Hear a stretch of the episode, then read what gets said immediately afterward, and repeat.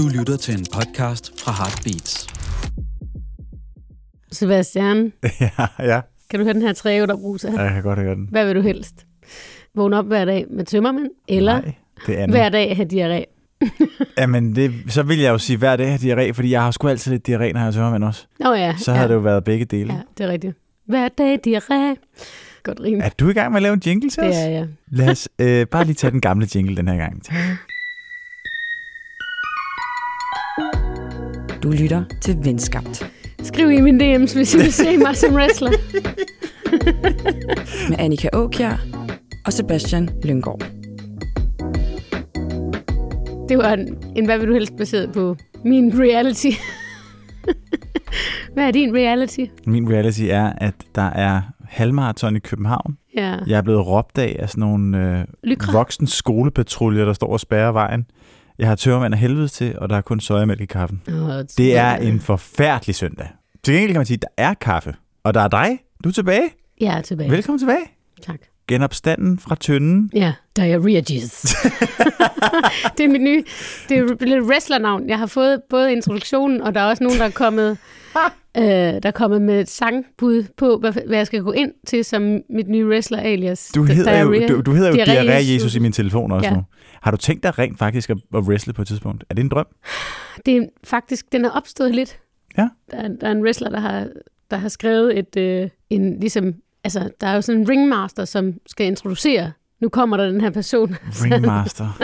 Der er, der er en wrestler, der har, at, som har skrevet en, en, mulig introduktion til Diarré Jesus, øh, som da kæft. at man kunne sige, hun kommer direkte fra porcelænsældret, og er en vaskeægte cisterne-søster. Hvor han også siger, Abedisse er dasset. Øverste præst af porcelænsældret. That's my life. Ja, men øhm, jeg er glad for at have dig tilbage. Det var Du har hårdt. været savnet. Ja, det var Ja. faktisk rigtig hårdt, fordi det var et vildt afsnit. Vil du have noget øh, genmæle i forhold til mig og Thomas? Eller, øh? Nej, men jeg, nej, altså jeg har ikke noget, jeg synes, jeg var enig i, i mange ting. Men det, som jeg ligesom lagde meget mærke til, som mm. er en lille ros til dem, der, dem, der sidder og klipper og, og laver programmet, det er jo, at de der klip mellem bryllupsrejserne, at når vi var i Barcelona sammen med Mark og Line, så var der bare ding, ding, ding, glad musik. og så, så det var bare klip til Budapest, hvor der bare var det tørreste dødsmusik. Saurons Spotify-list. Så nu skal vi tilbage til helvede i Budapest. Politikken Øhm. skrev Budapest eller kolera. ja, Ja. classic. Det var virkelig smertefuldt. Men nu er der jo et nyt afsnit. Men først så skal vi lige... Uh... Vi skal faktisk øh, simpelthen snakke om noget generelt, inden at alle, der ikke ser Gift ved første blik, falder ud over en klippekant. Ja. Apropos det, ikke? Vi vil Mhm. faktisk gerne lige snakke med dig om. Jeg vil gerne lige lov til at sige tak til folk, der lytter med. Ja, Tusind tak for den øh, sindssyge feedback. det har været overvældende. Vi vi læser det, vi er rigtig glade. Jeg siger det først, fordi at det, det, der så kommer nu, godt kan virke som en lille våd klud i ansigtet Ja. på dem, der rent faktisk godt kan lide det, vi laver. Der er jo, der er jo en lille øh, hård kerne af øh, lytter, eks-lyttere. Ja, vintage-lyttere, som man De siger. er ikke glade for, at vi snakker om gift ved første blik. Nej, Jeg kunne godt tænke mig lige bare lige at vende med dig kort. Fordi på den ene side kan jeg læse på min lille latterlige telefonskærm 10 mennesker, som synes, det vi laver er pisse fedt. mm. Og så kommer der en person, som ikke kan sætte komma, og som skriver, at vi skal snakke om noget andet, fordi det var ærgerligt, det var godt før, nu er det lort. Mm. Hvorfor er det, man, jeg bliver så mere, meget mere påvirket af den ene, i forhold til de 10, som rent faktisk har gjort sig umage og skrevet og, og været fucking søde. Det er meget svært at fokusere, Ja, selvom mængden er langt større. ja. Altså, det er ligesom... Du bliver helt slået ud af det. Altså, Ja. jeg bliver helt ked af det. Ja, man bliver ked af det. Og så kan man nok godt nogle gange komme til at svare tilbage, og så ligesom fodre det. Så hjælper det at læse noget øh, menneskelig evolutionsagtigt. Ja. Ja. Forskning siger i forhold til menneskehjernen og psyken og whatever, at grunden til, at vi så meget mere fokuserer på det negative, det handler jo om overlevelse. Vi, vi, skal, vi skal ikke sidde, hele tiden sidde og holde øje med det, der er trygt. Vi skal, vi skal jo hele tiden holde øje med det utrygge for at overleve det. Ah. Vi er indrettet til at lade det negative fylde meget mere, fordi det er det, det vi skal overleve. Vi skal ikke overleve alle de positive ting, jo. De er der bare. De er nice. Mm. Men når jeg så tænker, hvis vi lige dykker ned konkret, jeg kan godt forstå, det er træls, når vi har haft de her samtaler, hvor vi taler fra et indre sted, kan man sige, og når vi så laver gift ved første blik, så taler vi jo faktisk om noget ydre og noget meget konkret, Ja. og som også er ligesom i tiden lige nu. Men når gift ved første blik er over, så vender vi tilbage til vores normale format. Og det er jo faktisk også et udtryk for, at der er en, der har været så glad for det, at de har mistet noget. Det, det tror jeg, vi skal tage det som om. Ja. Øhm, det vi skal snakke om i dag, det er at flytte sammen. Ja. Ja. Parne i gift første blik flytter sammen. Det sker nu, og, øh, øh, og det kommer til at ske med varierende succes selvfølgelig. Men øhm, det er fandme også en svær disciplin, det må jeg altså bare sige. Nu fortalte jeg i sidste uge faktisk om, at, øh, at de, de, der, de, som jeg bor sammen med nu, er den eneste kæreste, jeg nogensinde har boet sammen med. Og altså efter vi havde boet sammen tre måneder, der endte jeg jo på hospitalet. Indlagt med øh, Nå, ja. den der akutte forstoppelse, eller hvad fuck. altså, hvad skete der med dig, Ah, ja. der gjorde, at du tænkte, jamen så er jeg åbenbart færdig med at skide. nu bor vi sammen, og så er det slut med at skide der skete det, at jeg ikke kunne slippe at være i date mode, som der faktisk også er mange, der har skrevet ind om. Altså, jeg var på date med Ditte hele tiden. Du ved, når man er på, på date i date mode, så er man ligesom meget bevidst om hele tiden, hvordan man bliver opfattet, og meget sådan kosteskaft i røven ikke? Men det var svært for mig at finde ind i en rolle, hvor at vi ligesom kunne slappe af sammen. Jeg har haft den der lejlighed og været mig selv øh, nærmest altid, eller i hvert fald boet og haft mit eget helle, kan man sige. Ikke? Og så var der noget i min krop, der ikke kunne rigtig forstå, hvornår det var, at vi ligesom kunne slappe af igen Mm. sammen. Ikke? Slappe af i alle muskler. det var ikke ment på den måde overhovedet. Det var det virkelig jo, det Det var det ikke. Men du ved, jeg spillede en rolle Ja, i de første tre måneder, hvor jeg ikke kunne finde ud af at kommunikere, nu skal jeg på toilet. for eksempel. Der var også andre behov, jeg kunne finde ud af at kommunikere. Altså et, et simpelt behov, som, som jo er meget menneskeligt. Ja, nu har jeg skulle brug for at være alene. Fordi der var også en del af mig, som prøvede at kvæle det behov for at være alene. Fordi jeg Mm. tænkte jo, hvad betyder det? Jeg, jeg oplevede det som om, at jeg lige pludselig ikke havde noget sted at slappe af længere. Det var Klart. det, der var problemet. Ja. Nu kommer vi også til at snakke, øh, eller hvad hedder det, øh, høre fra nogle af, af vores elskede lyttere. Og der er mange af dem, der har skrevet om lige præcis det her med, når man bor i lejligheder for eksempel, hvor alle arealer er fælles. Mm. Det er mega svært. Altså, Ja. så er man bare på hele tiden. Ja. Nå, sorry. Hvad er din, altså... Jamen, jeg synes jo, det der med, at hvis man skal bo sammen, der er jo noget virkelig befriende ved, ved at, at være sammen, hvor man er, som man ville være, hvis man var alene. Når man når derhen, så er det virkelig godt. Det, det, det er ligesom det eneste tip, jeg har. Jeg vil så sige, du ved, der er, noget, der er noget interessant over det der med at flytte sammen også, fordi det er noget, jeg på en eller anden måde oven i mit hoved, og det tror jeg faktisk er en ting, man lidt kommer til at gøre med sådan større skridt i, i, i, parforhold. Jeg har gjort det kæmpestort. Mm. Altså du ved, ikke bare et, et, et betydeligt skridt og et nyt navneskilt på døren, men jeg har gjort det gigantisk, monumentalt. Og Ja. det er også derfor, jeg ikke har gjort det før Ditte, tror jeg. Mm. Og det er jeg ked af, faktisk. Fordi for det første kunne jeg have lært noget væsentligt tidligere, men for det andet, så er det også mega fedt at bo sammen. Ja. Altså, der er, der er virkelig nogle vildt fede ting, som jeg ikke havde regnet med. Øh, jeg ville få ud af det, da vi ligesom, da jeg endelig lærte at slappe af i det. Hvad for eksempel? Det er enormt godt for mig, har jeg fundet ud af, at have et andet menneske i nærheden. Ja. At vi sagtens, at du ved, kan lave to forskellige ting, men stadig være i den samme stue. Øhm, det der med at mærke, der er et andet menneske. Men jeg tror også, det der med at tænke for meget over det. Altså flytte sammen, når man gør det sådan, når man er ung og uden at tænke på det, så, så tænker man heller ikke sådan, så har man heller ikke nogen forventninger til, hvad det skal kunne. Så har man en, går man bare ind og tænker, det må vi jo så finde ud af. Mm-hmm. Øhm, så kan man have en, man kan tage med en større lethed på tingene, fordi at man ikke har prøvet at ting går galt endnu, tror jeg. Og, og derfor så, øhm, så, har man, så gør man det med en lidt større lethed. Prøv høre, lad os lige prøve at Ja. besøge øh, I Ilden. indbakken. øhm, jeg dykker ned og øh, læser lidt op for dig nu her. Jeg kan fortælle dig, at Folk har skrevet om det med at flytte sammen. folk har sat med skrevet om Ja. det med at flytte sammen, og der er, Jeg jeg, mig til at høre det. Jeg har fået virkelig, altså virkelig, virkelig, virkelig mange beskeder. Øhm, den aller, aller største kategori, og det kan man jo så udlede af, hvad man har lyst, Ja. ja. men det er øh, don't. Don't ever do it. En anden stor kategori øh, er repræsenteret ved denne her besked. Min mand og jeg mødte hinanden tidligt, mens vi stadig boede hjemme hver især. Da vi begyndte at snakke om at flytte sammen, der stillede jeg den betingelse, at han skulle prøve at bo først. Altså bo selv først, Mm. undskyld. Jeg flyttede selv hjemmefra som 17-årig og vidste bare, at jeg kom til at stå for alt, hvis ikke han prøvede det lidt selv først. Manden kunne ikke tænde en ovn til en frysepizza. I dag står jeg nok for meget af omsorgsarbejdet med børnene, men han står blandt andet for rengøring og tøjvask. Jeg kan selvfølgelig ikke vide, om det også var sket, hvis han ikke havde boet selv først, men det gav ham i hvert fald mere selvtillid til sine evner med husligt arbejde. Tror ofte, det er noget af grunden til, at mænd ikke gør mere.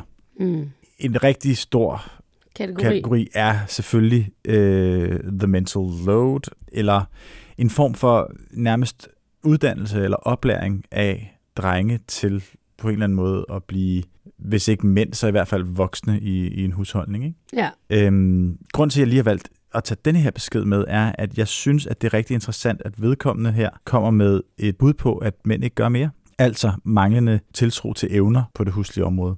Jeg, jeg synes, der er noget interessant også i forhold til øh, lidt det, vi snakkede om i sidste uge, med Thomas, med at denne her mental load-ting er, når man kigger på det, meget tydeligt øh, med kvinderne som tabere. Mm. Men der er en dimension af det også, som ikke er sjov for mændene heller. Ja. Fordi der er jo et aspekt af det at kunne de her ting, som er at mestre livet. Mm. Det er mega fedt at kunne det. Det er mega fedt at have tiltroen til det og have nogle standarder, som mange mænd desværre på en eller anden måde øh, undgår. Og jeg siger ikke, at det er nødvendigvis en, en, en undskyldning, men det er også det er lidt en forklaring. Altså det, der ligesom er godt ved det, som vedkommende skriver der med, at skulle han prøve at bo selv, så handler det jo også om, hvis man ikke har de der evner og har fået dem med hjemmefra, hvilket der er mange, også kvinder, der måske ikke har, jeg havde dem i hvert fald ikke. Øh, Men det der med, at der er en, en stor befrielse i at skulle lære tingene selv, frem for at skulle lære det af en anden af en Ja. partner. Ja, Fordi så bliver der også en ulighed, som er den er svær at komme ud af, ikke? Den er fucking svær at komme ud af.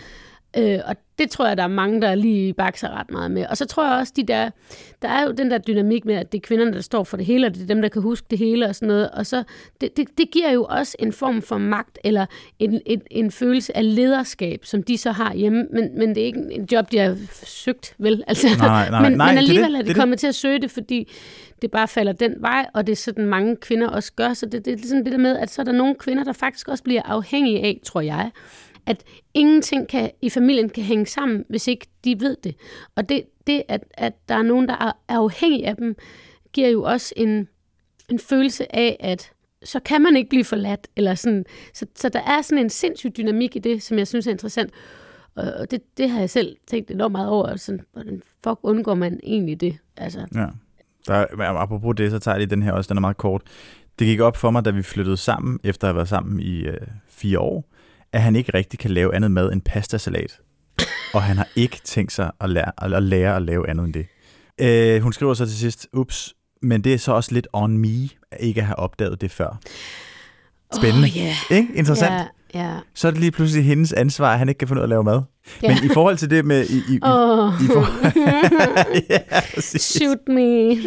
ja. Men i forhold til det med øhm, de sådan micro-mental load aggressions, jeg ved ikke, hvad vi skal kalde det, men jeg har lagt mærke til, at, at jeg gør det sgu også øh, ret meget selv. Altså Ja. over for Ditte, for eksempel. Ikke? Jeg kommer til at sige sådan nogle ting som, hvis der skal gøres noget husligt, så kan jeg finde på at spørge hende. Du ved, måske trænger jeg til, og måske trænger vi til, at jeg lige gør lidt rent. Hvad synes du? I stedet Ja. for bare at sige, jeg tror sgu, jeg gør lidt rent dag. Ja, Det er jeg ikke interesseret i. Og det kommer jeg til at gøre alligevel. okay. Og det, øh, det irriterer mig en lille smule. Men du er bevidst om det, så kan du vel også stoppe med det. Ja, ja, det er klart. Det er den første Eller- skridt jo.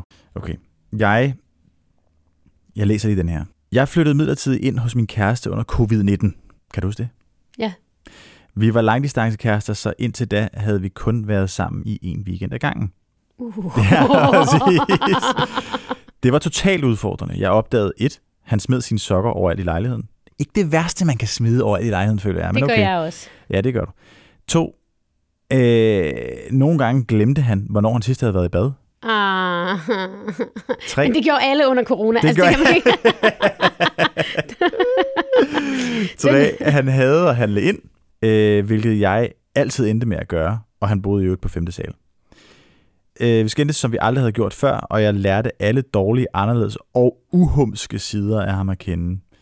Til gengæld gjorde det også, at vi blev tættere og kom øh, frem til en rigtig god øh, forberedelse til, at vi rigtig skulle flytte sammen. Og vi har nu været kærester i fire år. Jeg elsker ham meget højt, fordi han er det mest fantastiske menneske, som rummer alle mine crazy sides.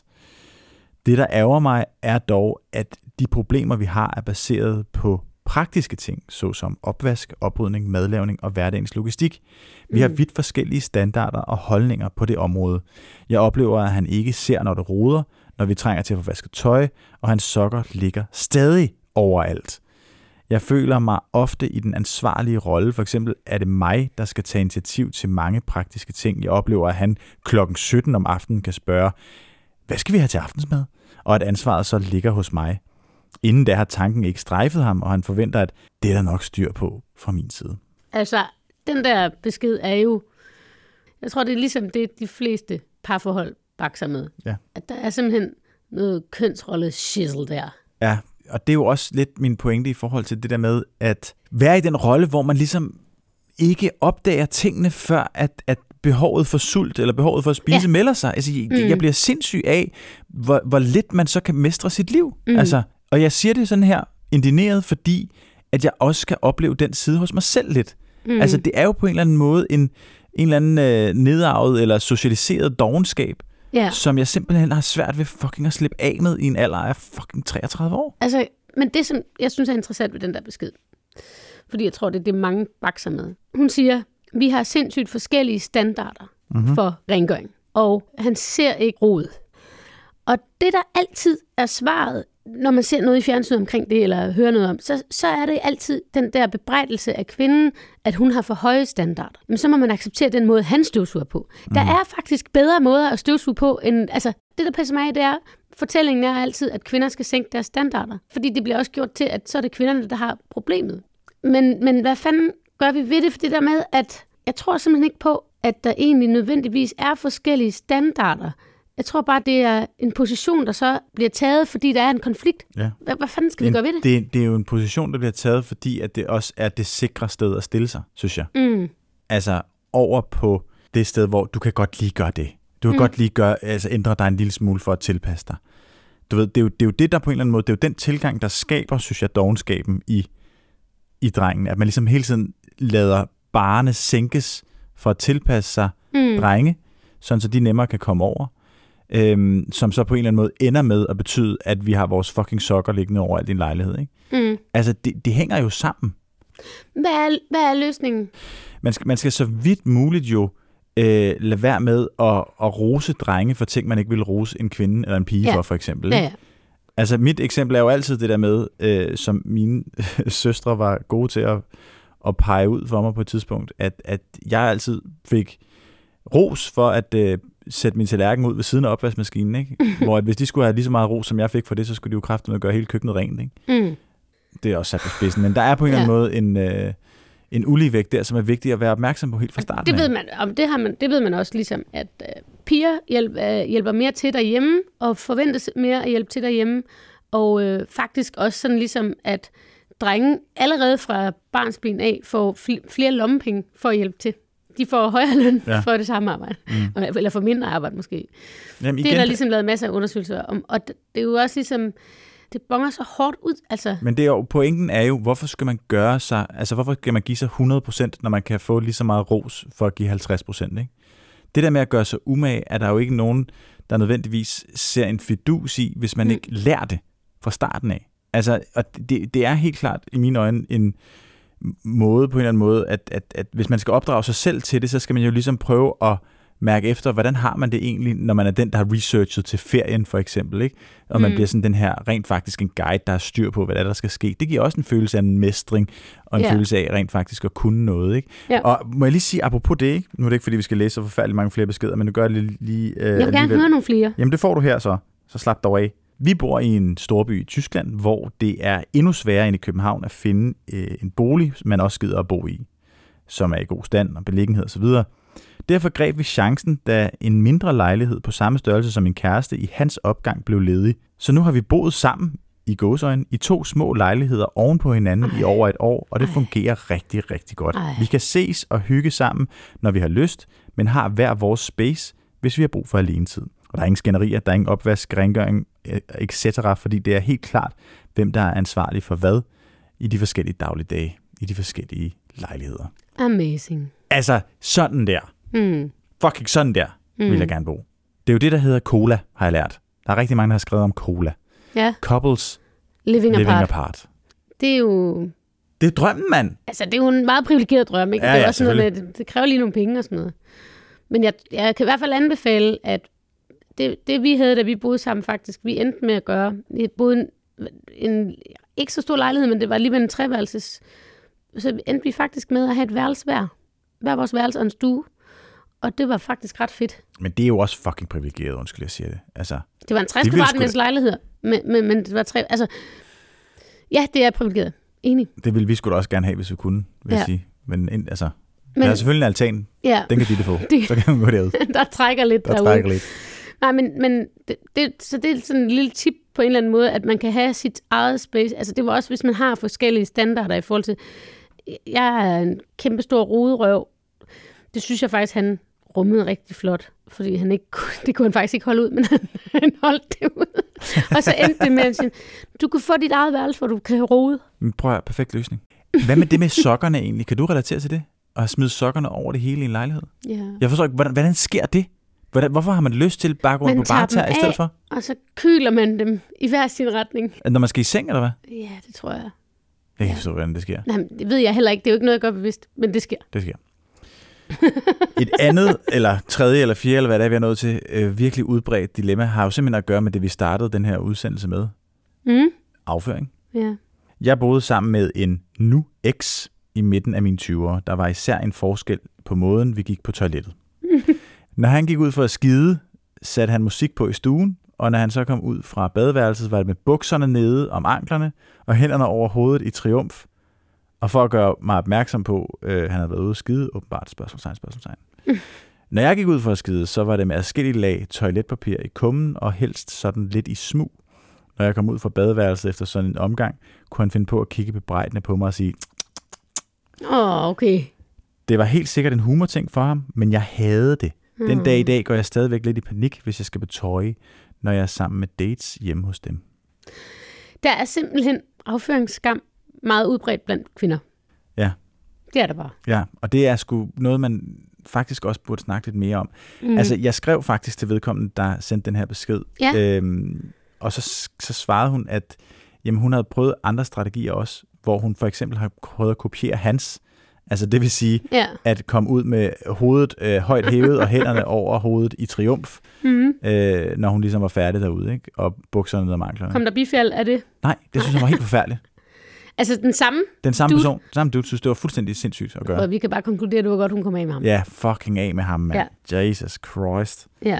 Jeg havde en veninde, som havde en øh, kæreste, hun boede i København, øh, en kæreste, der boede i Aarhus på et tidspunkt, og hun sagde, at øh, altså, hun bruger jo, altså på vejen hjem, så brugte hun jo tiden fra Aarhus til Odense på et af de der DSB-toiletter, fordi at, That's the worst. Oh. ja, Så kunne hun, det er- altså, hvis hun sked hele vejen, så kunne hun altså faktisk også bare køre gratis. det, er jo, det er jo tricket, det er, at man er på toilettet, det kan være, hvis det, man det, ikke har billet. det kan være, det er det, hun gjorde. Jeg tror hun udnyttede tiden, Ja. trods alt.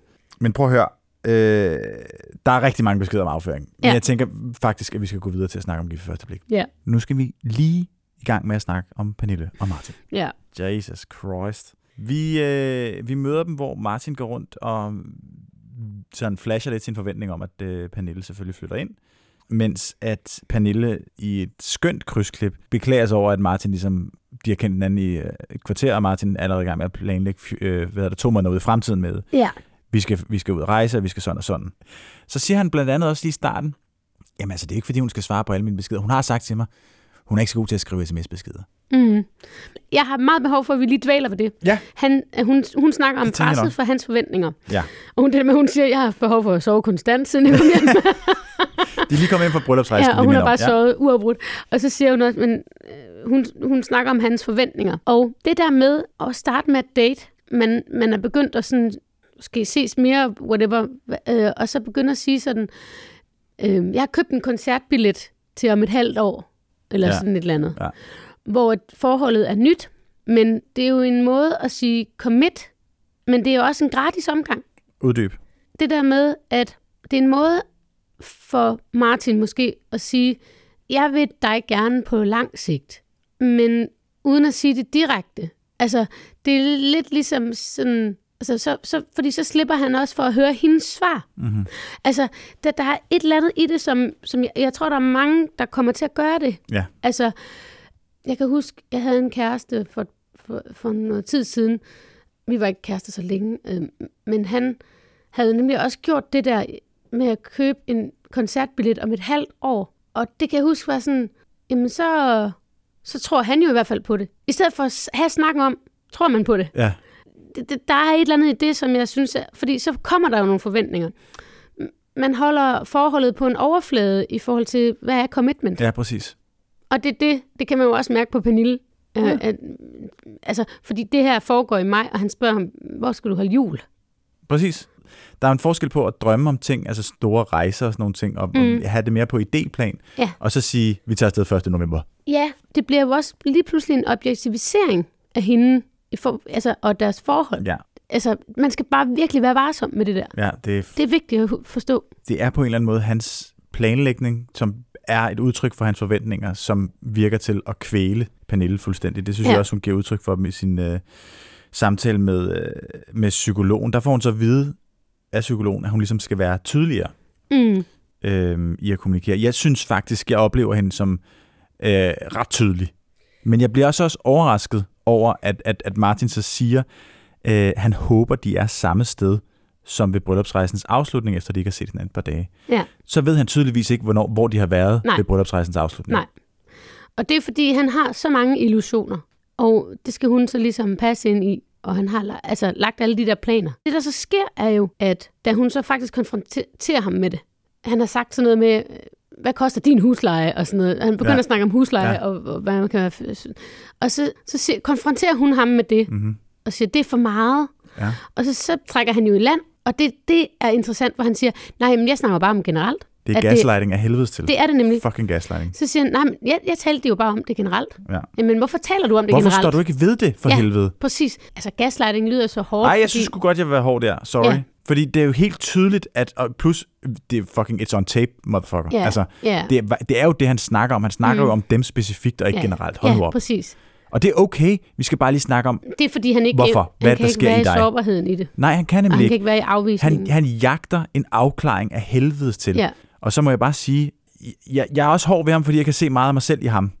Og mm. det, det er også lidt et nederlag. Men han siger kraftedme også mange ting, hvor man bare sådan tænker, det behøver du bare ikke sige. Ja.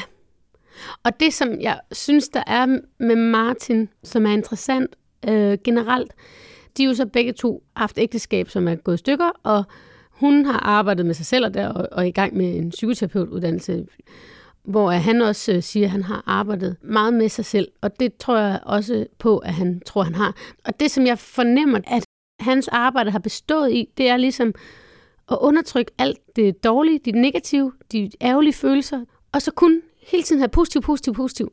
Mm-hmm. Så han er faktisk en god repræsentant for det, jeg kalder, øh, eller som man kalder, toxic positivisme.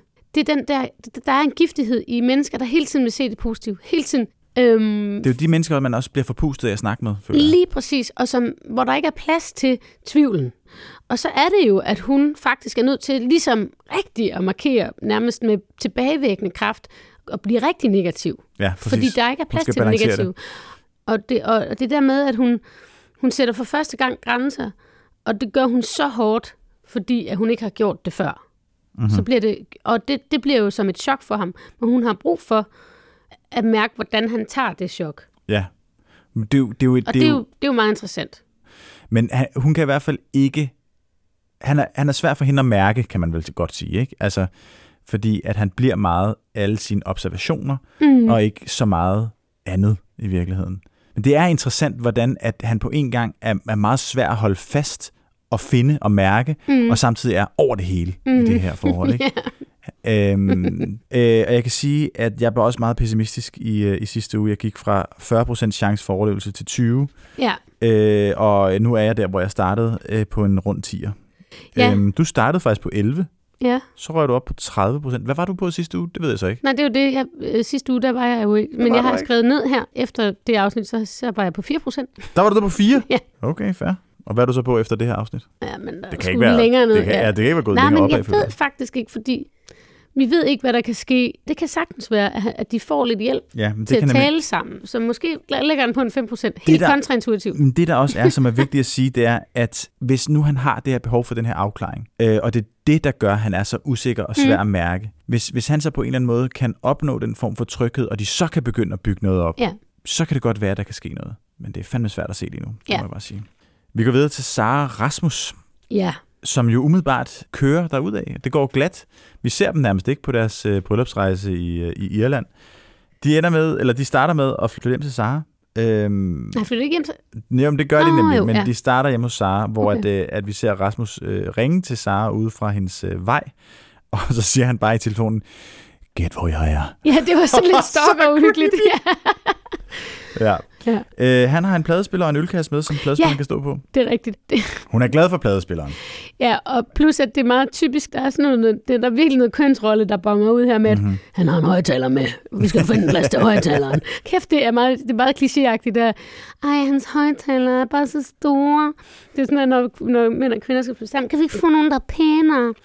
Og så er det der med, at altså, hun flipper helt skråt over den der ølkasse. Prøv at høre, det kunne jeg godt lide. Hun trådte i fucking karakter, og ja, det var fedt. Der var sgu da en standard, der Men det var også sat. det der med, at hun sagde, at man, man ikke må have ølkasser, når man er over 30. Jeg var sådan, hele mit liv er baseret på de ølkasser. Ja, jeg der vidste godt, det her ville blive en Ja, akavet samtale. det er Jeg vidste det godt. Jeg vidste det godt. Det, man, det er det vigtige at sige til hende. Nu er det ikke, fordi... Hun er da Jeg kan, da, tydelig. jeg kan da godt mærke, at jeg bliver defensiv omkring her ølkasser. det kan jeg godt se.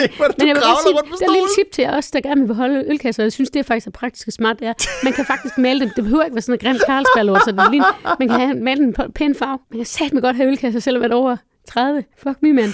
Rasmus, du kommer bare med den ølkasse hjem til mig. Den må godt stå hos mig. Skulle lige Du må ikke flytte ind, for jeg, skal, jeg går på en ilde på livet, men du, skal, du, du må fandme godt komme med den ølkasse. Og jeg synes, det er fedt, at hun træder i karakter. Det må jeg altså bare sige. Det lader til, at de er der først, og så skal de bo de næste tre uger hos Rasmus. Ja, Men inden da, der er de lige i øh, Saras kolonihave, ja, hvor de ser ud til jo på overfladen og er det konge. ja, Hunden, der slikker ham lidt i ansigtet. ja, Hun kommer over og slikker ham lidt i ansigtet. ja. Det går godt. ja. Så kommer vi med Og til Enzo parterapi. kommer, Enzo, kommer hjem, Enzo kommer hjem til ham, og har det også godt hjemme med ham. Oh, Vi er også lige med i, øh, i, i parterapi, inden de kører, øh, inden de kører IKEA-testen hos Rasmus. Ja. Øhm, Rasmus får sagt, at han gerne vil blotlægge sine mønstre for Sara. Mm, Sara siger så det her.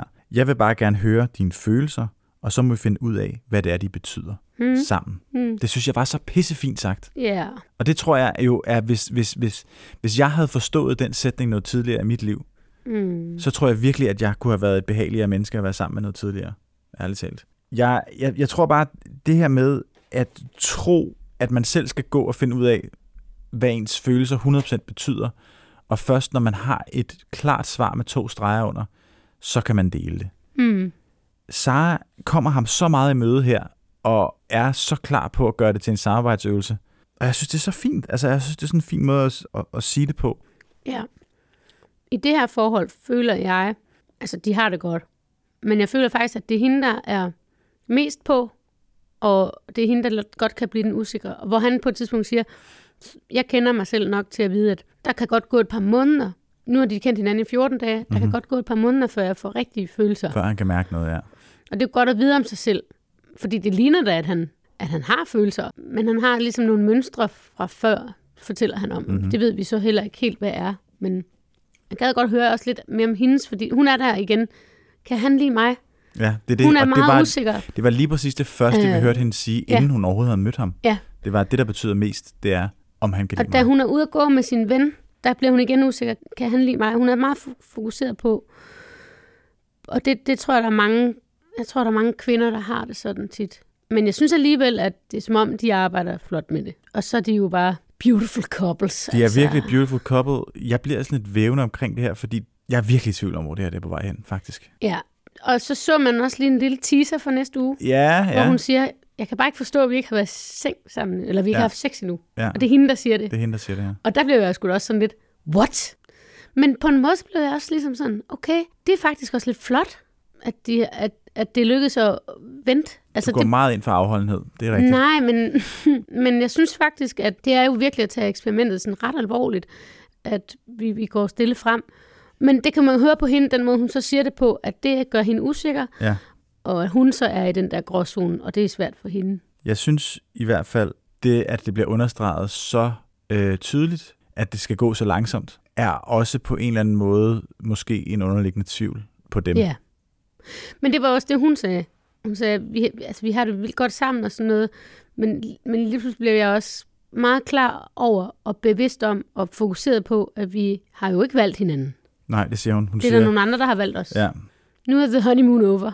Ja, og så får hun tårer i øjnene, da de står og ser på elefanter. Altså, det er, det er på en eller anden måde klassefjernsyn, det er, eller på alle måder klassefjernsyn. Ja, ja, ja. Og så synes jeg også, det er jo et af klasse, da de har samlet den der IKEA-kommode, Mm. at, at, at Han Rasmus så filmer den, og så siger han, Det er et skab. prøv at se et flot skab. Der er skuffer. ja, jeg synes, øhm, som med alle de andre par, jeg krydser virkelig fingre, men øhm, huha, det er svært at se, hvor det her kommer hen af. Ja, sidste uge havde jeg dem, fordi der var de jo... Du har kørt 85, 85, og hvad havde du så i sidste uge? Der havde jeg faktisk 90, men der så, vi så jo næsten heller ikke deres uh, tur. De, så man tænker... øh, Det tog vi jo også som et no, godt tegn. Ja, no sige. news is good news. Mhm. Øhm, så jeg bare havde dem på 90. Nu har jeg dem lidt lavere, faktisk. Ja. De ryger ned på 5, 75. 75. Ja. Der har jeg jo haft dem i to uger i træk. Øhm, ja. Jeg ryger ned på 60. Jeg tror i hvert fald, det er vigtigt, at Rasmus formår at slappe mere af snart. ja, altså det, ja, Slapper helt af. Jeg bliver også lidt sindssyg af det der med, at han bliver ved med at sige, at, at der er en åben dør, men det er hele tiden er hende, der skal gå ind ad den. Ikke? ja, Der, der, der bliver på en eller anden måde en meget arbitrær og en svært forståelig forventning lagt over på hende, som mm. bliver sådan helt syret for mig. ja, men det der er faren, det er ligesom, at alting handler om ha- hans følelser. Mm-hmm. Ja, ja, ja, ja, fuldstændig. Øhm, altså, det ved vi jo ikke, om det er rigtigt, men det, sådan, sådan fremstår det. Og, øh, og så gør han alle de rigtige ting for at være i det. Og det ved hun også godt, og derfor så, det skal hun bare være glad for, agtig. Så der kan godt komme sådan en diskrepans der. Ja, det virker som om, at der er en grundlæggende frygt i hende for, om han kan lide hende, Ja. og i ham for, hvad nu hvis han faktisk ikke kan lide hende. Ja. Lad os få noget happy Barcelona music. Mark og Line. Line flytter ind hos Mark, og vi har jo spekuleret over, hvad var det for noget mad, Mark ville lave til Line Ja. den søndag, hvor hun flytter ind. Ja. Det endte så med at være kyllingespinat lasagne. Mm. Det er ikke den mest faste lasagne, jeg har set. Nej. Men det er sgu da heller ikke den mest simple ret at lave. Og øh, så er spørgsmålet, om han selv havde lavet hjemmelavet berkamel sauce. Jeg elsker Jeg de her elsker to mennesker. Jeg elsker dem, elsker dem, ej. elsker dem. Og det, det er jo også fordi, nu er det søndagen, og det er det, de, de snakker altid om. Det, det er jo sådan en klassisk gift for første blik par. Alle dem fra gift for første blik siger altid, jeg vil gerne have en, som jeg kan øh, sidde på sofaen om søndagen med. Mm-hmm. Og det, det, det er søndag, og de skal sidde på sofaen, og de Ja. skal have mad. Og de skal se Friends. Og det skal... Ej, fuck, det er godt, det klip, hvor, Det de er så godt. hvor han siger, du aner ikke, hvor meget det betyder for mig, at du kan lide det. Men jeg kan godt lide det. Og så griner han, fordi Chandler siger et eller andet. Det er fantastisk. Det er fantastisk, at de siger, Ja. Det er, han prøv, er vi, så lykkelig for, at de skal se Friends. der er mange ting her, ikke? Altså, Ja. hvis vi starter fra starten af, så Line siger, Mm. det er rigtig, rigtig bare pisserart at se Mark smile, når han henter hende. Yeah. Og det første, han giver hende, er jo en nøgle. Du ved, han har styr på det. Han har Ved fået lavet en nøgle. Værsgo, det er din. Det er sgu da for fedt. Det er Plus, tjekket. at han, jeg synes faktisk, det blev meget rørt over, at han ligesom, vil du åbne? Altså, han lader ligesom hende, Ja, I det stedet for, at han fedt. går ind og viser hende, så siger, Ja. nu går du ind og op der. Altså, der, det var bare, det var, det var helt oprørende, faktisk. Men der er noget helt øhm, magisk ved det her par. Ja. Jeg synes også, det kom til udtryk faktisk, da de skulle køre væk fra der, hvor de blev gift, der på Skodsborg. ja. Hvor at, at han jo så også helt ærligt siger, du må meget gerne køre bilen, hvis du har lyst. Altså du ved, det, Ja. var, det var fedt. Der er, Ja. der er jo nogle, nogle fede åbninger der. Ja. Hun øh, modtager nøglen og giver så ham øh, Otto Lengi kogebogen, der hedder Enkelt. Der vil jeg bare lige sige, den kogebog har jeg. Ja. Der er ikke noget fucking enkelt over den kogebog. Det er fucking svært at lave det mad der. Og jeg tror, hun har stået i bog og idé og bare tænkt Ja, sådan, ja. det her, det er en kogebog, det er Ja. sikkert enkelt, når der står enkelt på forsiden. Mm. Det kan jeg godt forstå. Jeg siger det bare som en servicemeddelelse. Ja. Så gør de jo også det, at de, øh, de lægger sig ikke på divaneseren, men på divan. Ja. Og ser, Og, de, og ser gift ved efter, første de, blik, faktisk. efter de har spist berkamel Ja, sauce, så ligger de på divan. ja, og der siger Mark jo, Ja. vil du sige det? Nej, ja, du siger det. Han er meget interesseret i, at de skal sidde lidt på en anden måde, og de skal sidde lidt tættere. Hmm. Han bliver lidt... Øh, altså, du ved, det er fint nok at sidde i sofaen, men han vil gerne sidde meget sådan, du ved, sammenkrøllet. Der er Ja, klart, han vil gerne der være er en helt... forskel i det fysiske behov, kan man sige. Ja, Mhm. mm-hmm. og det, det er interessant, fordi øh, han har jo det, jeg kalder sofa-kærlighedssprog. Ja. øh, det er jo bare interessant, det her, der sker nu mellem Mark og Line. Fordi på et tidspunkt siger han jo også, altså det, det, er, jo, et- det er jo et kærlighedssprog, berøring Mhm. mm-hmm. af et kærlighedssprog. Og det synes jeg faktisk godt, at øh, psykologerne kunne være stærkere på, øh, og, og hjælpe parne med. Ja. Hvad er dit kærlighedssprog? Hvad er mit kærlighedssprog? Forstå det. Mm-hmm. Øhm, fordi han, det, han har tydeligvis et øh, kærlighedssprog, som handler om berøring. Ja. Øhm, og Og det, der tit sker, tror jeg, det er sådan, han så siger, jeg savner lidt, at hun tager lidt mere initiativ. Mm-hmm. Altså, hun kan godt, det er mest mig, der lægger en arm om, og sådan noget, ikke? Og det tror jeg opstår i mange sammenhænge med dating og parforhold. At kvinders initiativ tit handler om, at måske har de lyst til at tage initiativ, men så ved de ikke, hvad de lægger op til. Altså, det er jo helt den der, en meget dyb, dyb, dyb, dyb kønsrolledynamik med hensyn til at tage initiativ. Øh, hvor at han gør det, så derfor så behøver hun ikke gøre det. Og øhm, hvis hun gør det, så lægger hun op til, at han skal gøre det endnu mere. Den der dynamik, den kunne jeg godt lige tænke mig lige at dvæle ved, sådan helt fra et kønsrolleperspektiv. Ikke nødvendigvis om Mark og Line, men bare sådan generelt. Jeg, jeg kom bare til at tænke på det, da jeg så det, at jeg tror, mange kvinder har oplevet i deres unge dage, eller hvad man nu siger. Jeg har oplevet i hvert fald selv en gang, en af de første oplevelser, jeg havde med ligesom at score, eller hvad man nu siger, der, der kan jeg huske, at jeg tog et initiativ, og det, som jeg havde lyst til at tage, Mm-hmm. og det, det, var, det blev modtaget godt, og det var fantastisk. Mm-hmm. Og det, der så skete efterfølgende, det var, at han havde hængt mig ud til sine venner, fordi jeg havde taget initiativet. Ja, du tog hans, øh, du tog hans replikker i manuset. Ja. ja, det kan jo være det, men også bare det, at det skal en kvinde ikke gøre. Nej. Og derfor så, jeg tror, mange kvinder bliver konditioneret til øhm, at lægge bånd på deres lyst til at tage initiativ. Ja. Fordi vi er blevet sådan slut basically. Ja. Og jeg, jeg, har, jeg har aldrig tænkt på det på den måde, før jeg så Mark og Line. Ja. Vi bliver jo også konditioneret til, eller socialiseret ind i en forståelse af, at initiativ er vores. Ja. Det er vores opgave at tage det Mm. initiativ. Jeg kan huske, det har jeg sagt, det er vist også skrevet om i min bog, at øh, en del af min øh, seksualundervisning startede med, at vores underviser beskrev den seksuelle akt som en dans, ikke? Ja. Og du ved, på overfladen, ja ja, okay, fint nok, men underforstået var det jo, at det er manden, der leder, Fører. fører, undskyld.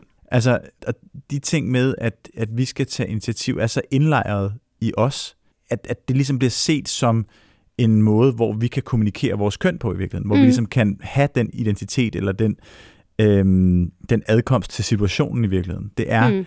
At vi skal vise initiativ. Mm. Øh, det er enormt uheldigt, fordi mm. initiativ, at initiativet kun ligger på den ene side, gør det jo også netop mindre til et samarbejde og en tosomhed.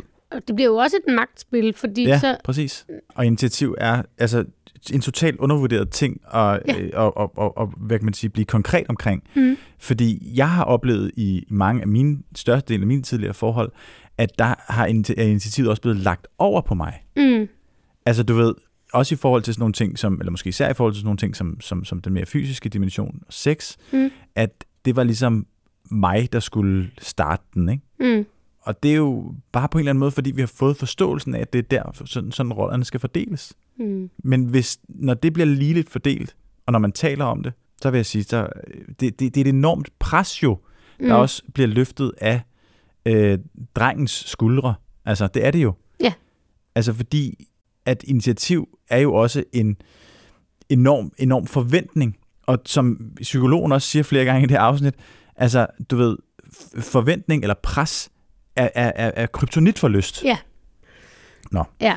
Men det, jeg vil bare sige, i forhold, Men- til, i forhold til de potentielle konfliktsituationer, øh, situationer, der kan opstå mellem Mark og Line, så bliver de afvæbnet konstant. Ja, ja, ja. Konstant. De er gode. Der er intet problem her, og jeg fucking elsker det. Altså, de snakker så om, øh, efter de har siddet og set gift ved første blik, så ser vi så deres første rigtige uge begynde, tror jeg, Ja, øh, hvor han jo faktisk er væk. Ja og altså, arbejder han... på den der måde. Ja, vi ser ham om torsdagen, hvor han tager en, en video af sig selv, og hvor han fortæller, at han ikke har været hjemme siden mandag. Ja. Øhm, og det gør, at de taler lidt om arbejdslivet, og hun taler lidt om arbejdslivet, og mm. Man kan godt mærke, at her er der en potentiel konflikt. Og Ja. så ser vi bare Mark sige, jeg skal ikke være væk hjemmefra i hverdagen overhovedet, hvis vi skal have børn på et tidspunkt. Det var virkelig fedt. Afmonteret, perfekt, Ja. ikke noget Og problem. jeg, ja, men det er, og kæft hvor er de gode. Jeg, jeg er virkelig, øh, jeg er så vild med Mark og Line. Ja. Og også det der med, altså jeg elsker, de er så antipræsentiøse. Ja. Jeg har virkelig optur over det. Og så også elsker jeg virkelig øh, Marks flotteste Mickey Mouse skjort. Sådan en hvid skjort med små Mickey Mouse ja. på. Fuck, det var flot. Ja, det Den var lige noget, det, have. ja, det var lige noget for dig, faktisk. Mark, send Ja, den til Der mig. er både ølkasser og Mickey Mouse Ja. du skal have for det her afsnit. Mark kommer hjem om fredagen, og så snakker de lidt om vin, og øh, Ja, vinens måde ej, det er også på. godt. Også meget sødt. Og det ved, det, Ej, det er der, godt. Deres, deres forskelligheder bliver bare på en eller anden måde fejret, i stedet for Ja. at blive sådan et problem. Ja. Det er fordi, de er nysgerrige, venlige og imødekommende over for hinanden. nice. Og så skal de bare have vin og pizza. Og ved du hvad, der er ikke en bedre fucking Det, og kombination. det fede er, mm. han får pizza, hun får sådan nogle rolls. Nå, altså, så de ikke. spiser hver deres mad. Skønt. Altså, ja, altså det er sådan, jeg har lyst til pizza, jeg har lyst til det her. Fint nok. Whatever. Og så er det jo også helt øh, genialt, Og at da de så, vin. da de, ja, da de så slutter, øh, da, da, vi, da vi ser dem for sidste gang, øh, eller næst sidste gang, det er, da de sidder og ser de her Friends. Mm. Og de her Friends, lol. øh, men der sidder de jo i sofaen på en anden måde. Ja. Der sidder hun nemlig med armen om ham. Mm, nice. Altså, det er da øh, fuldstændig Prøv at høre. 10 ud af 10 afsnit for de her mennesker, vil jeg sige. ja, ja, hvis man kan give dem 200 procent, så gør jeg det. Jeg var på, øh, jeg var på 90 sidste uge. Jeg Ja. startede også på 90 med dem. Øhm, Hvor var jeg sidste uge? Det kigger jeg lige. og nu kører jeg dem op til 95. Ej, hvor godt. Du var i forrige uge, sidst vi så hinanden, var du på 90. Jeg skruede den op på 95 sidste uge. Ja, og hvad er vi så på nu? Ja, den holder på 95. Stærkt. Ja. Godt, lad os skynde os videre til øh, Michael og Jeanette. Michael er følsom igen, og Jeanette er modig over at have været gift i en uge. Ja, hun, Hun mærker, hun, lidt. hun siger, hun mærker en mur. Ja. Og hun er fanget i på en eller anden måde at please. De skal selvfølgelig flytte ind hos, øh, hos Jeanette, Ja. og det er meget tidligt i det her afsnit, at vi igen kommer ind på den manglende fysiske tiltrækning. Mm. Øh, Michael kan godt mærke det, men siger samtidig, at han ikke har mistet håbet. Ja, Så kort til, at han inviterer simpelthen hele familien på besøg på sin arbejdsplads. ja. Det er et spændende move. Den ved jeg ikke, om jeg havde taget på helt samme måde. Hans- Det er svigerforældrene, Ja, det hele... det er hans egne forældre, Ja. og det er Jeanette. Ja. Og Jeanettes søster. Oh my god. Men det ved jeg ikke. Det, ville... Prøv, det ved vi ikke. De skulle vel finde på et eller andet. Men... Vi skulle have noget lakrids. ja, Jeanette er øh, tydeligvis meget... Øh, har svært ved at slippe den her manglende fysiske interaktion på et tidspunkt, hvor hun Ja.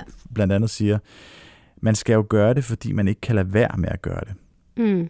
Og Michael kan mærke, mens de er på besøg, at, altså, at, at, at det bliver meget desværre øh, venskabeligt, hvis ikke direkte kollegialt. ja. Men det her med, at hun siger, man skal jo gøre det, fordi man ikke kan lade være med at gøre det.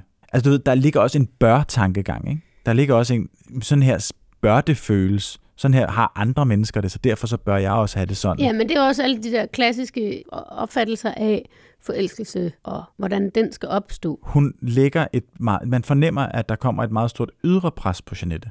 Ja. Det virker som om, at hun har en meget klar forestilling om, hvordan tingene bør være, Mm. og når de ikke passer til, altså når landskabet ikke passer til kortet i virkeligheden, Mm. så går hun en lille bitte smule i panik. Ja. Øh, og det er det, Michael kan mærke. I parterapien er det så netop der, at psykologen siger, at det her med lyst og pres, det går meget, meget dårligt sammen. Ja. Det virker også som en lettelse for Jeanette at høre. Ja. Vi hører også under parterapien, at Michael siger, at på den mellemlange og lange bane, der kan han slet ikke være i det her. Nej. Så fortæller han om den her tidlige, tidligere kæreste, som har trukket sig, og ja, psykologen roser ham ligesom for at fortælle om det her ar. Mm. Så der er nogle dynamikker i deres relation, der minder ham om Dårligere ja, dage. Dårligere dage, ja. Ja. Altså, jeg blev ret overrasket over, at han reagerede så voldsomt, da han siger det her med, at på den mellemlange og den lange bane, kan, kan jeg slet ikke være i det. Altså, Ja. det, det, det, er jo ikke, det hjælper jo ikke på presset, kan man sige. Nej, Altså, det pres, som, som, som, som Jeanette må sidde og føle lige ved siden af ham. jeg kan ikke rigtig regne det ud med Jeanette, fordi jeg har, kan godt have en følelse af, at hun ikke er så god til at være ærlig. Samtidig så er hun faktisk ærlig. Hun siger faktisk tingene. Hun er ikke, hun, hun er ikke typen, der dvæler ved svære ting, Mm. egentlig. Og det kan jeg egentlig godt lide ved hende. Men, men, men så kan jeg også godt føle, at det gør det svært, at hun har svært ved sådan at være ærlig, ærlig. Øhm, Det går fint, ikke? Og det er jo også meget det her med, at, at hun, hun er meget bevidst om, at det, hun har på bagsmækken, det der er derhjemme, det fungerer faktisk. Ja. Og det er bare den her brik i et puslespil, der mangler mere, end at det er ja, altså, En person. en person ikke? på den måde kan hun jo godt minde lidt om Martin. Ja, det, det kan hun nemlig godt. Altså, men der er også, der er også en, et, et, hvis du ser vedkommende, som du mangler, som en brik i et puslespil, der mangler, så kommer du også til at sammenligne vedkommende konstant med det, der er. Mm. Altså resten af puslespillet. Ja, Så er der jo alle mulige krav. altså, ja, Okay, men prøv at høre. De ender jo med rent faktisk at glæde sig til at flytte sammen. Jeanette en- ender med at glæde sig til, at Michael flytter ind hos hende. ja, Øhm, Altså, det er helt klart godt, de er i den der parterapi. ja, det, det er... Altså, det, det løsner virkelig op på nogle ting. Jeanette kalder det uh, decideret magisk at have været sammen med psykologen i halvanden time. Ja. Flyttedagen er øh, på mange måder øh, et vanvittigt... Det er fantastisk, at der kommer en lastbil. Montage. Hvorfor skal der komme en lastbil? Der kommer en lastbil med to kasser i. Altså, det er helt vanvittigt. Ja. Og så, så har jeg simpelthen bare... ja, du vil gerne have hans t-shirt, gætter jeg på. Er det det?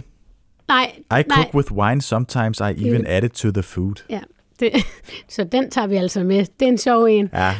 Jeg har et kæmpe red flag moment Nå, omkring Jeanette. nå. Og det er, kan vi snakke om, at Jeanette fucking har en hund, men det er ikke det, vi hører først om den. I fem, altså, vi ser den først i femte afsnit. Ja, vi ser den først, men vi har hørt om den faktisk. Nej, Har vi ikke? vi har ikke hørt om den hund. Så fortæller du sgu da konstant om den fucking hund. Når du ikke har børn, så er det hunden, du skal fortælle om hele tiden. Hvad fanden? Man kan ikke have en hund, og så har vi ikke hørt om den. Det er afsnit 5. Vi ved i hvert fald, altså hun har i hvert fald ikke fortalt særlig meget om den. Vi har ikke... øh, Men det er selvfølgelig også bare sådan, det er en bommelsshund. Det er jo sådan en meget en generisk hund. Det er ikke det, øh, undskyld til alle, der har bommelshund, men det er det. Øh, Det, det er pludselig helt, what? Jeg føler, at hun har brugt meget tid i hvert fald på at fortælle, at hun bor i et nyrenoveret hus, og Ja. knap så meget, at hun deler Ja. huset med en anden. Det er som om, at huset er hendes hund. Ja. Ikke? Og Det det, er jo være- også, det er jo også det, som han siger som det første kompliment, efter at den kæmpe flyttebil er kommet Ja. op til, eller ned til Jeanette, det er, hun har et helt nyrenoveret hus. Og det er bare, det skal bare konstateres. Altså, det Ja. er jo... Øh, Og de har de samme farve, farvesmag, smag i farver Ja. ja. på væggene, som er all shades of grey. og hans øh, skrivebord har endda samme farve som væggen. Ja, det er helt Næsten. næsten. Men det er two shades of grey. Ja. De øh, hjælpes ad med at flytte de ekstremt få ting, han har ind i øh, huset fra den meget store lastbil. Og så fortæller Jeanette lige, at hun rent faktisk åbnede en flaske Pinot Noir, I går. øhm, og at hun har nogle dyre, flotte vinglas. Også en genial scene, Ja, jeg. det er det faktisk. Det bliver en samtale om funktion versus design, Ja, han kan ikke få snotten ned i den. og derfor så synes han ikke, at funktionen i hvert fald er så god i forhold til, at øh, det er vinglas. Ja, Det er en ret en... lang scene, faktisk, Ja. Som er ret magisk, fordi det bliver svært for Michael at være i den stillhed, som Jeanette ligesom mere eller mindre teatralsk det, det skal op med, fordi at han dybest set siger, at han ikke er så stor fan af hendes glas. glas. Og det, det, det er en kritik, som er svær for hende, fordi hun går meget op i udseende, og hun siger også, at de var dyre, ikke? Hun, hun siger, at de var, de var de dyreste, hun kunne få, tror jeg. Ja, Øh, men Michael går fra i starten af det her klip til at sige, dybest set, de her glas er ikke så gode til at drikke af, Mm. til som det sidste i klippet at sige, men du kan jo egentlig drikke af hvad som helst. ja. så det er bare sådan, du ved, det bliver sådan, øh, han, han giver sig, ja. på, også på denne front. Men det er jo også fordi, mm, jeg tænker faktisk, at det, han kan godt fornemme, at der er noget større på spil. Ja, det er at, der at nemlig Du må her. faktisk ikke kritisere hendes æstetiske valg.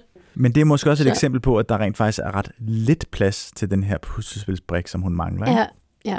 Og det bliver heller ikke mindre interessant af, at de vælger at afslutte hele det her afsnit med at ligge i sengen og give hinanden en high five. Men jeg synes faktisk, at han ligner i hvert fald en, der glæder sig til, at de lige lægger kameraet fra sig. Ja, jeg, jeg, jeg havde faktisk sådan, jeg fik sådan en god vibe af det. jeg har en forfærdelig vibe her. Nå. Den er, den, er, den, er, den er simpelthen svær at komme efter det her med, at den, den fysiske dimension ja. mangler, og at, at det i virkeligheden er noget, de bare går og, og venter på. ja. Men øhm, Jeg tror simpelthen, altså, der er nogle ting i det, i det her, hvis, som er komplekst øh, i gift ved første blik altid. Det er, går man for langsomt frem, går man for hurtigt frem. mm-hmm. Det er altid sådan en sindssyg balance mellem folk. Og jeg har altid bare tænkt sådan, hvis man er kommet til at gå for langsomt frem, så bør der være en ekspert, der siger, prøv at høre her, nu, gør, nu, nu skal I prøve at kysse. Prøv lige at kysse. Altså, for at komme forbi det. der er også noget, der er noget fedt. Snave, Ja, og I skal noget- og sætte en timer. Nu er I snadet 20 sekunder. Men der er altså også noget Hvordan fedt i det? at gøre det på den anden måde.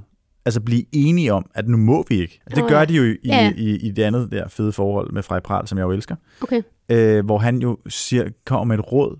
I må ikke have sex i de næste fire Ja. uger, eller meget det er.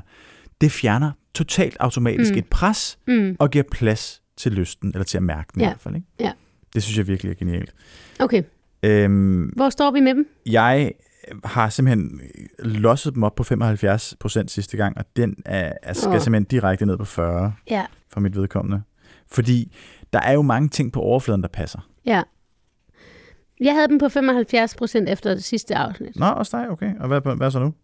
Den er sgu ned på en 35. Mm.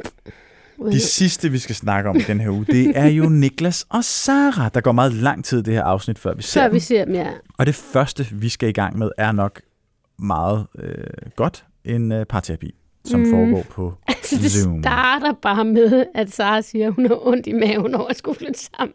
Det var sådan, åh. Oh. Men det, jeg fik jo helt ondt i maven over at se dem igen. Altså, det er yeah. forfærdeligt, det der. Jeg ville da slet ikke kunne overskue det. Ja. Altså, jeg havde jo, hvis, hvis jeg havde været i den relation, nok især hvis jeg havde været Sara, Mm. jeg havde trukket mig fra programmet. Det Ja. havde jeg. Det havde, jeg, Ja. ja. det havde jeg simpelthen gjort. Jeg synes, jeg er meget imponeret over, at de bliver ved, Mm. og det gør de. Øhm, parterapien skal vi lige snakke om. Ja. Der er, der er noget fucked, der foregår ved den parterapi. Okay. Øh, jeg vil starte med, med det positive. Altså, der bliver blandt andet sagt det her, det man er bevidst om, kan man gøre noget ved, og det ubevidste, det kommer til at gøre noget ved en. Og det Synes jeg var så fucking det klogt sagt. Det er fucking Trine. Hun er så fucking vild. Ej, okay, fedt sagt. Ja, jeg synes, det var fucking fedt sagt, så det var jeg Ja. nødt til lige at have med. Øhm, Niklas får sagt, at han ikke følte, at han kunne være sig selv på bryllupsrejsen, fordi han blev mødt konstant øh, med skepsis. Men prøv at høre, Sara rækker jo så også meget ud, da han fortæller det her, hvor hun ligesom siger, at, at hun i virkeligheden har behov for ordkram. Mm. Der har vi igen kærlighedssprog på tale. At hendes kærligheds... Det, hun- det, hun har behov for, det er søde ord. Mm-hmm. At det er, det er, det er den sproglighed, der, der er hendes kærlighedssprogs behov. Ja, men altså, jeg tror, jeg vil, jeg vil også sige, at alle har behov for mere af de ordkram, øh, når man bliver mødt på den måde, som hun også blev mødt på af Niklas. Fordi jeg synes jo, at de møder hinanden begge to meget stejlt, og generelt med skepsis, øh, med- med afvisninger. Ikke? Jeg synes, det er Ja. ham, der starter. Det kan vi godt blive enige om. Ja. Men under alle omstændigheder, så sker der jo det, at efter hun har sagt det med ordkram, så forvandler stemningen sig fuldstændig i den her parterapi. Ja. Og Niklas bliver ekstremt ydmyg. Ja. Hvis jeg så det her som en serie, eller Ja. som, du ved, noget fiktion, så vil jeg sige, at der var et plot hole her. Altså, du ved, der er simpelthen noget, hvor jeg tænkte, jeg forstår ikke, hvordan vi kommer fra A til B. Nej. Jeg forstår okay. ikke, hvad der sker.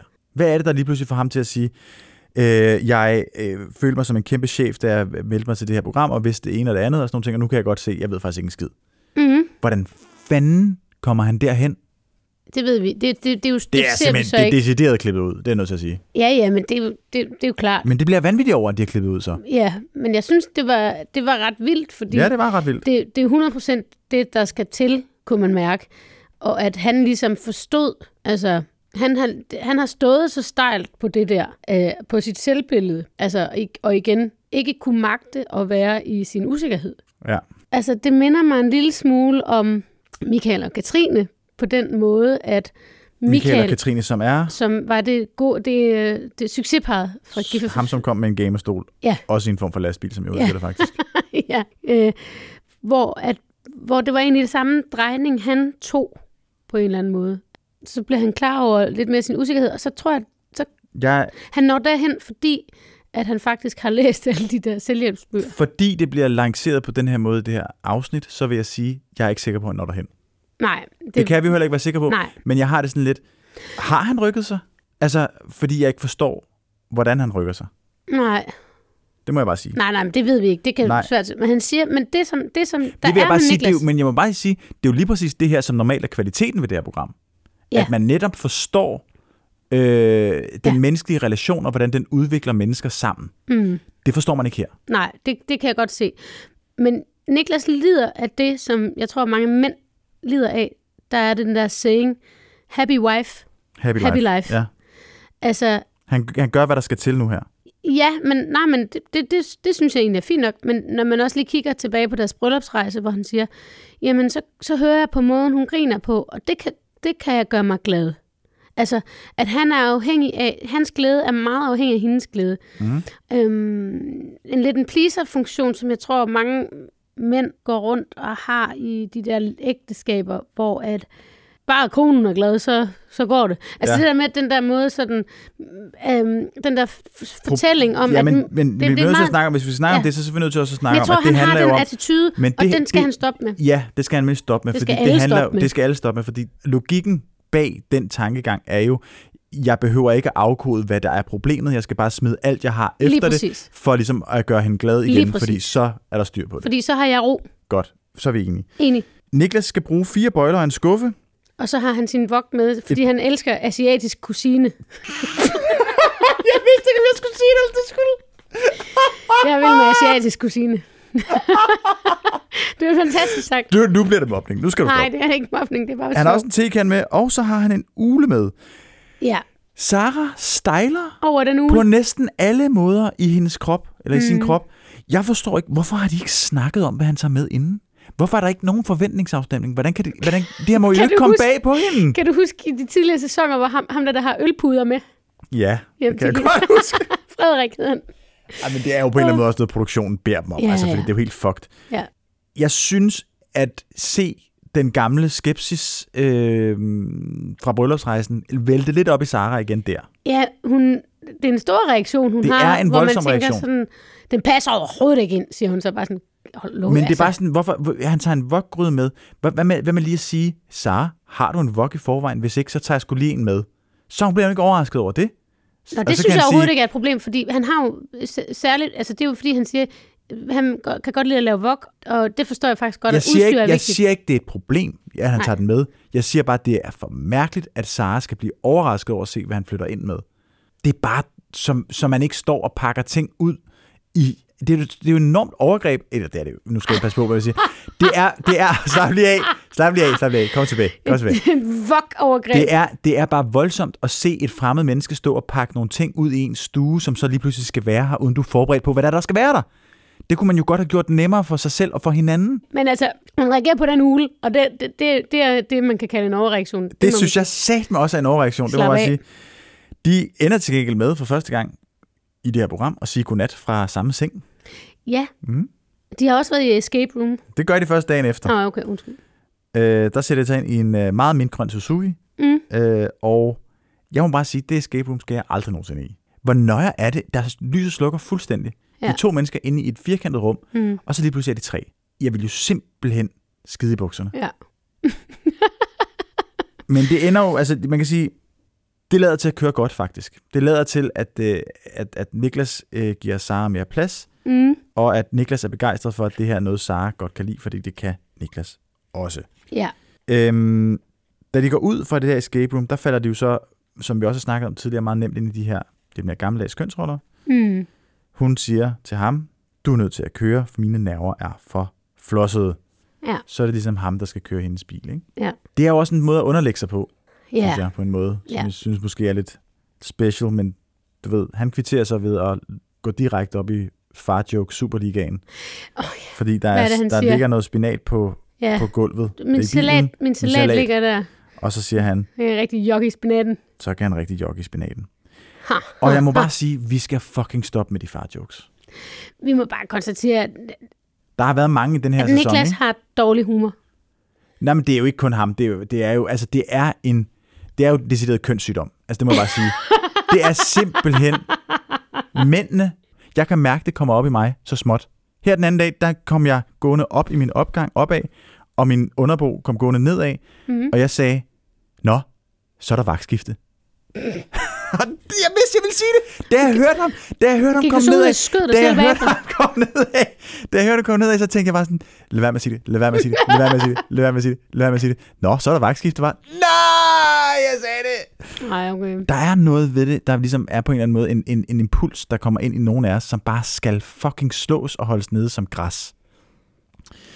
Hvad, øh, hvad tænker vi om deres chancer? Jeg røg jo helt ned på 5% sidst. Jeg var nede på fortælle. 2 procent Du sidste røg ned uge. på 2% sidste Ja. uge. Okay, stærkt. Jeg Jeg, skruer den op på, på 7 nu. jeg er stadigvæk på 5. Jeg tror ikke en, en skid på det her. Okay. Det må jeg bare sige. Men prøv at høre. Øh, jeg glæder mig til næste afsnit, og så må vi se, hvad der Ja. sker. Indtil videre, så skal vi afslutte med øh, ugens kulturanbefaling. Mm-hmm. Øh, har du noget, diarré, Jesus? Det har jeg glemt at tænke over. Nå, men må jeg så sige noget? Ja. Må jeg sige noget fuldstændig usmageligt, som er lidt at plukke mig selv herover? Nå ja, Må jeg godt sige det?